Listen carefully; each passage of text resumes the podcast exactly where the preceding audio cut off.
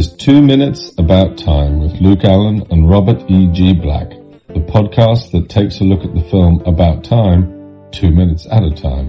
I am Richard Curtis and I hope you enjoy it. And if you don't, well, you can just travel back in time two minutes and listen to something else. I'm one of your hosts, Luke Allen. I'm joined as always with my co-host, Robert E.G. Black. Hello. And our special guest for this week, Eddie. Hello! So today we're looking at minute 115 and our bonus minute. And we're gonna, it's probably, once again, as we tend to be shorter on Fridays, I've looked at the time and I'm panicked. So, it's great because there's more stuff to do on Fridays, but they always end up being shorter because we record them last. Hmm. I feel like if we'd been clever, Robert, we could have recorded the Friday segments at the start of the show and then done them like, towards, Uh, now, now we're literally one guest away from finishing the film. Change the Probably whole not a good time. I was gonna say, a- 115 minutes in, like, I've got it. it's like, So we open with Tim narrating further than my father did. And she says, okay, I'll do the kids. No, don't worry, I'll do them. Yeah, you do them, you lazy bum. They're wearing purple. Are they? hmm Oh yeah. I like how lived in the bedroom looks as well. hmm. Yeah, there's too many films where it's just like too, too immaculate, and it's like, especially when they've got three kids, well, two maybe, Jeff. It Jeff's make- gone. Yeah, it makes sense that it's a bit more like, not me- messy is the wrong word, but it, like I said, it's a bit more lived in. What do you guys think of the constant cuts of very I, I don't like it. shuffling? I, I, I'm not I- sure. I don't know if it's Tim just keeps travelling back in time and it's like jumping the cut. but the point is at this point that he doesn't. Moment, so he's repeating it. Oh, yeah. Isn't it? Over and over and over. Considering the whole point This here is is Jeff he doesn't. repeating it. Why does he want to see his mum sleeping? Oh, he's a He has problems. Yeah. He wants he wants life before he was erased. Uh, yeah, it's a weird moment where you just see her like turn in the same spot three times in different cuts, and I just I don't really get why. And the angles are so similar as well that it's just Yeah, it feels like a Weird. mistake. yeah, I didn't find it too jarring in the context of the film. Just watching the in it separately, Yeah, it and that's just, that's, stood that's why that's why these kind of these like analytical reviews work so well because you pick up on things you just wouldn't pick up on before. Well, same with the the handheld shot of the stairs earlier. Hmm. Like it's, I mean, I definitely noticed it in the film, but I liked it. But talking about it here, it's like, hmm. I, I guess mean, the other thing is, what Jeff. do, when, when everything goes wrong with Kit Kat, what do you guys think of that shot? That's the other artsy bit, really, where you don't see their full faces, you like their mouth, like the shaky camera, and then he slow motion walking away. I quite like that. I think it works there. I, I like it in the moment, but yeah, it Hmm. never happens again. Yeah, I agree, and it's because that is such a significant beat of the story as well. It makes more sense to be like, and here is something jarring, because then you go, oh, go- if you if you like were drifting off for a second, you suddenly your mind goes right. Here's a big moment because the camera's different or something slightly changed, and you just kind of focus a bit more. Robert, to your drinking game, do I yes or no say I tried that with unstable? well, I've done it now. Yeah. Yeah, I, I think it's an addiction. It's awful. Basically, Eddie, there's a scene, a dream sequence in my film Unstable, where it's a dream that he's opening up to his parents about his problems with addiction, and they overreact. And it's supposed to be his fear, because when I spoke to a lot of addicts, they were talking about their fear of talking and how people respond. Hmm. So I did a whole dream about that. But I shot the dream not as a POV, but I liber- deliberately kept him out of shot, so it's only the reaction shots while he's talking. Yeah, that makes sense. Some people didn't like it, some people did, but it was deliberate that I wanted to make it awkward and jarring. Like people don't realize straight away it's a dream, but they realize something's wrong. Yeah. I think I think first time round, from what I've heard from people who've watched it multiple times, so thanks to those who watched it multiple times. First time round, it's weird, and they're like, "Why is it shot like this?" Second time round, they're like, "Oh, it's clever." Because I think at first they feel like I've just forgotten to film him. It did it did help with the schedule that we didn't have to do that pickup shot, by the way. I think like when you're when you're intentionally creating a jarring moment, you're I think you're supp- kind of supposed to watch it a couple of times so you go, oh now I get it because that's kind of the point. But it's it, yeah, it can be when you've only seen it like once, you might be like, what the hell does this mean? Or or if it's because in this particular shot in this minute, it doesn't make any sense to have these what we- these weird cuts. So I just didn't notice it until we we did the minute as a minute. But yeah, Robert, do you really- think if I record an unstable commentary, I'll let all of this out and never need to mention it again? No. Yeah, good point. Weirdly, we talked about it least when we had the lead actors from Unstable on. Yeah. Alex and Helen, I don't think we mentioned it. They're over it. if, if all goes to plan, because we've got our sitcom's going to be turning one in August, which is crazy. So if all goes to plan, we're going to have wrestling podcaster Joe Graham on as our guest for the one year anniversary because she's part of the reason why sitcom exists. She gave us loads of advice and loads of help in the beginning. And I'm guaranteeing that's going to be the one episode we don't make any wrestling references just by chance. So it's going to be interesting. I think that is the case though. Like with Darren, we hardly talked about his magic. And with Simon, we hardly talked about him being in Doctor Who. I think I asked like one question at the start and then I just kind of, I was talking to Simon, it wasn't, I was talking to Dorian. Tim then narrates as we have the luckiest. Does the luckiest start playing at this point, Robert? I don't have your notes. Yeah, it starts playing after his uh, extraordinary, ordinary lifeline. Okay. So Tim says, the truth is, I now don't travel back at time at all. Not even for the day. I just try to live every day as if I've deliberately gone back to this one day to enjoy it as if it was the full final day of my extraordinary, ordinary life. And I'm going to pretend that I'm not tearing up right now. Oh, Oh, I Why? can help with that. I can make it worse for you. okay. The watch he picks up is his dad's. Really? Oh. hmm Oh, wow. How did you work that out? We saw both their hands last minute, and I re- I'm like, wait, he didn't have a shiny watch. I went back and I'm like, oh. Oh, and it's about time. That's so good. Yeah, this is a, a lovely scene, minus the weird cuts. But I, once again, I, I, I kind of think that maybe within the context it works better. Like in the whole film, I think yeah maybe it sort of suits the montagey thing. We don't get as much of the montage as we will discuss next week. I mean, what are we on for visuals, Robert? Before we go on to our bonus minute and the Friday segment, because oh, time. well, the watch, and uh, Eddie already commented on the shots of Mary, so. Oh yeah, we don't even get any of the rest of the montage here, so the main montage kicks in next week. So Eddie, we sent you a bonus minute. I always forget what bonus minute I send over, and Robert never knows. So, what bonus minute? So it's actually one of my favourite parts of the film. It's when Tim has the little bit where he says, "Oh, my dad, I realised uh, my dad said to me to be really happy. You live one day as you would normally, and then you go back in time and live the same day again, but you know more positive." So it's a little montage of him writing on the notepad. And he goes back to the coffee shop and he's just a lot more smiley. And I love I love this scene because when I was listening to the first couple episodes, I was like, this is probably what I would do if I would go back in time. I would live one day as is and go, okay, how can I change this as this and go back and do the other day? And then I thought, no, realistically, I'd go back maybe three or four times and just have one day where I just don't care and I just be an absolute knob just to see what would happen. Yeah, I've always thought with this that Tim should do it the other way round. Hmm. Because messing about Tim is the final version of the, of the day. Yeah. I mean, he still gets stuff done. I, I would go full on Jeff and just like cause a riot. exist. Yeah, yeah. I would just, I would have like a day in my pants and just be like, what happens now? This is just to see. And then kind of go back and like, okay, now it's time to do what I would, should do, but maybe just change a couple of little things. But yeah, it's, uh, yeah, I love the scene. It's just proper like, really nice. And it, I think this is quite relatable for a lot of people. Like, they would do, they would do similar things of do the same day again, but like, okay, I know this is coming, I can change this. And it's also, it's kind of what he was doing anyway for cer- for certain days, but it's just, it's a lot more positive in this one. And he's able to open, he's not as awkward, he can open himself up, up, up a bit more, have a lot of fun. And it's, yeah, it's just really, really nice. I just like it a lot. The dick on the notepad especially, I really liked. The total dick he writes. Cause that's, yeah. Cause he, cause he knows it's happening, but he makes it look so natural that, yeah. It's just lovely. So, yeah, anyway, if you could go back in time to any moment in your life, Eddie, to either relive it or change something about it, what moment in your life would you choose? Now, there's a couple I thought of, which is on a, is a, a cop out answer, but I'll, I'll briefly go through a couple that I thought of, and then I'll do my actual answer. Some of them would be uh, just go back to school and like stand up for myself more, and just be like, no, I, I, I cannot do this in school. I can probably focus on this bit a bit better. But then I would be like, I don't want to go through school again because it's just it's a, it's a long period of time where I wasn't happy. So Yeah, I, I, I, I'm weird with school at the moment because I know it's just my side of things with lockdown. It feels like so much was wasted now. yeah, Like the amount of hours I spent in after school revision and I was like, hey ho, no exams. yeah, never mind. I also thought about going back, this is a really weird memory, but me and two of my best friends, we're all big gamers. There was one weekend we spent together, and we just played a Mortal Kombat game for that weekend, and we played through the story mode, which was a, the game was good, but the story mode was like notoriously terrible.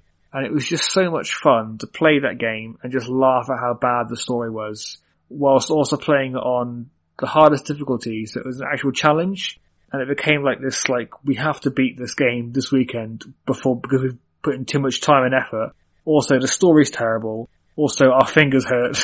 also, we're, we're full of like bad food, and it was just a really nice, like very fond memory we all shared together of playing that game for that weekend and having a simultaneously like terrible and great time together.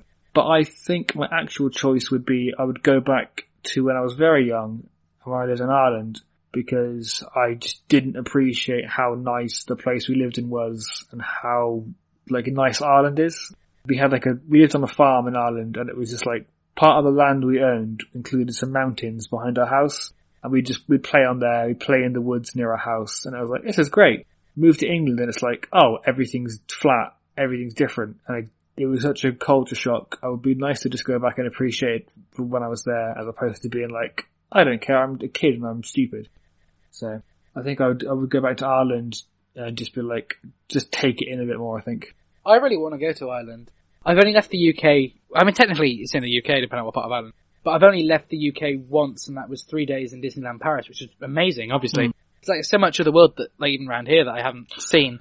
I mean, the, the, to, to talk about Irish culture, the only band I've ever gone to a concert of is The Corrs. So, Okay. like, there's some stuff I'm interested in from before I was born. I was the, it was me and a lo- me, my dad, and a load of old, old age pensioners, which was a bit of a strange first concert experience. No, I was I was born in Cork, which is uh, Republic of Ireland. So it's like I'm not even technically British. But yeah, I would love to just go back there. And also recently, the house I used to live in got put on sale, and my mum messaged me saying, "Look at the house; it's so different now." And it was just like weird. I can But- imagine that would be. Yeah, Yeah, like I say, I've lived in the same place, and my mum's side of the family have been around here for a while. Like our house is 210 years old, oh wow. and um, but yeah, I mean, do you do you find with Irish as well, like being from Ireland? Do you? I know, like my dad, because his side of the family are Irish, Hmm. which technically makes me quarter Irish. Uh, like, do you find the accent like just appears when you're with other Irish people? Not really. I never had an accent because my Because my dad didn't, but whenever he's with Irish people, he just turns Irish, which is really weird. My mum does that, and which is weird because my mum is the the the full English person in the house. My dad was half Irish. My mum is full English, but she her accent changes wherever she is, which is really strange. But mine just hasn't, which is strange. I think some I'll pick up like phrases, like I'll, I'll say "ma'am" without realizing sometimes. But yeah, my accent doesn't change at all, which is just strange. Apart from when I'm in Birmingham for some reason. My my fiance is from Kidderminster, and whenever I stay at her dad's for a few days and come back, I'm like, "You alright?" And I don't realise why. It's just, oh, that's changed, but only Kidderminster for some reason. Mm. So That's interesting. Yeah, Yeah. like I think, yeah, I say, I feel like there's little things I say where like hints of Irish come through. hmm. I feel like even in saying the word Irish, there's a there's a hint there. But I don't know. yeah, and it's I- it's, all, it's all these like phrases. Like uh, people don't realise Irish people say things like "ah now" quite a lot, which I say, or like "oh come on now," which is a, a fairly Irish phrase, or like "come here to me" is very Irish because people go the opposite way and they go like "horse, horse, horse," which is like no one. I think that. the Irish accent is often so strong and thick as well. Like, I mean, I know that's kind of weird because I guess everyone has the same level of accent, but I, I don't know. It feels there's something beautiful about the Irish accent. And I- Yeah. I love it. Domhnall Gleeson. How the heck does he hide his accent for this film? he yeah he I wouldn't have guessed he sounded Irish. He was Irish from his voice, but he looks very Irish. Have you managed to? Have you seen like any interviews or stuff with him? I've purposely avoided it until after the podcast, so I don't spend the entire time being angry at him for like being so talented. Okay, yeah. Because, I mean, his British accent in Frank is even better than this. And, which is weird because, yeah, I feel like you don't notice he's doing a British accent until you know he's doing a British accent. Same with Margot Robbie. Mm-hmm. I feel like they're in it and you don't have a problem with their accents until you start to notice the flaws. Yeah, They're both great in Goodbye Christopher Robin. Like, once again, Domhnall Gleeson and Margot Robbie playing British people and some icons in British history. Uh, have you seen Goodbye Christopher Robin? was that out fairly recently? Yeah, a couple of years ago.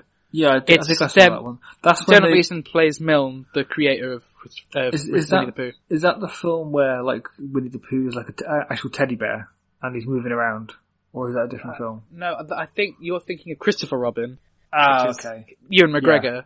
Yes, that's Um, what I've seen. Yeah, But yeah, Goodbye Christopher Robin came out I think the year before, or it might have been, I don't know, 2017 I think it might have been, I might be wrong. It's just the story of how the Winnie the Pooh books came about. and Domhnall Gleeson plays A.A. Milne, and Margot Robbie plays Daphne Milne, and it's it's a beautiful, beautiful film. Kelly MacDonald plays their their maid or their nanny, and it's just it's a it's a really powerful film, and it kind of shows the the effect on their actual son, who, on whom Chris Robin was based, on on how damaging it was on his childhood to constantly be a celebrity without like having a say on it. Yeah, I can't. And he talks about like how he asked his dad to write a book for him, not a book about him, and hmm. how you know he got he well it's something like he got, I don't, I don't know how true it is, but there's this really powerful thing where his son ends up going off to war. And just before he go, well, when he's 18, and just before he goes off to war, he's really angry at his dad because throughout all of boarding school he was bullied and beat up for being Christopher Robin.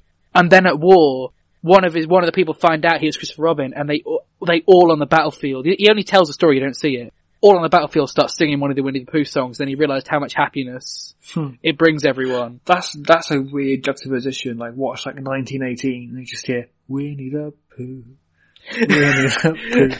like Saving Private Tigger or something stupid. I was trying to remember any of the Winnie the Pooh songs, so you saying that has suddenly reminded me. When, when, um, it's another video game tangent. Kingdom Hearts, the series, has a lot of Winnie the Pooh stuff, and I only played Kingdom Hearts a couple of years ago for the first time, and I started off like, oh, I don't really get this, and then suddenly something clicked, and just playing through the Winnie the Pooh world in first Kingdom Hearts, I was so like weirdly emotional. I just started crying. I was like, why am I crying? Oh, fucking Winnie the Pooh in this lovely little game. Just something about it really made me started me crying. There's something about Winnie the Pooh where it's just Hmm. beautiful. Although I don't know if you know, in It Too, Pennywise. I have, I still haven't seen the second one, so Oh. no, I don't. Pennywise sounds a bit like Winnie the Pooh in one scene, and it's really funny. He just goes, hello! And uh, it's just the funniest thing in the world. I'll have to check. I, I, I genuinely think I want to spend tomorrow watching Winnie the Pooh things, the Heffalump and the Oh, the, so the reasonably recent one they did, like uh, 2014 maybe, maybe a bit before then they did one of the animated ones about the uh, the Oh, Backson. yeah, yeah, yeah. I didn't Was see it that was it one. Backson where he was like, "I'll be back soon" or Yeah. something? And Yeah. I don't know. It was reasonably recent, but I remember that being pretty good. So I'm just going to watch all the Winnie the Poohs tomorrow if anyone It- it's just tries like to contact me. proper, it's proper wholesome and lovely. It's like Paddington, it's just nice. Oh, the Paddington movies. So lovely. Uh, I love the Paddington books and all that, but the two Paddington films, how the heck Paddington 2 managed to top Paddington 1, I I've, know. I've only seen the first one, but You need to watch the second. I, do you know much about the second one or? no, I don't know if at all. Okay, everyone I've heard, I'm pretty sure everyone who saw them both separately has said the second one was better. Yeah. It involves Paddington going to prison. oh, it's And like Sh- Shawshank of Paddington. I don't think it's much of a spoiler to say he turns all these thug prisoners. He ends up messing up their washing because they're all wearing pink clothes and teaches them all to bake. it's hilarious Oh, and wonderful. And Eddie, where can our listeners find you on social media? Please listen to Sitcount. It's a comedy podcast where myself, Eddie O'Keefe, and my best friends, Ollie Ryder and Annie Bashforth, review sitcoms episode by episode, and we're starting off our journey with Friends. And we finished season one of Friends, so you've got like a whole 24 episodes at least just to listen to about Friends. And we're in season two, episode six now, I think.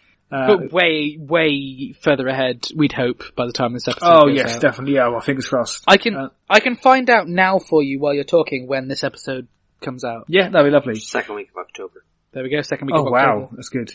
So happy Halloween, everyone. we also done an episode in Sick Hand about cats called Sick Cats, which is about the Having not seen Cats, I still loved it. it's It's just because we basically describe cats as it goes on, and it's just even thinking about that film, I've seen it like four times. I just I what I don't I don't know how they got it so wrong, but I'm so glad they did. It's In fact, abso- you need to watch Les Mis, because it's directed by the same guy who directed yeah, Cats. I know it's weird. Like I just And it's really good! I don't, don't understand. You have to watch cats. You can follow Sitcand on Facebook at facebook.com slash Sitcand or on Twitter at Sitcand. Yeah, I, d- I- I don't know if you know Sooty and Sweep, the puppets. Yeah. Yeah, so I made a, a short film, uh, just because I was bored one day, uh, in my old flat. And it's basically Sooty doing the scene from Shawshank Redemption, where Brooks gets out of prison.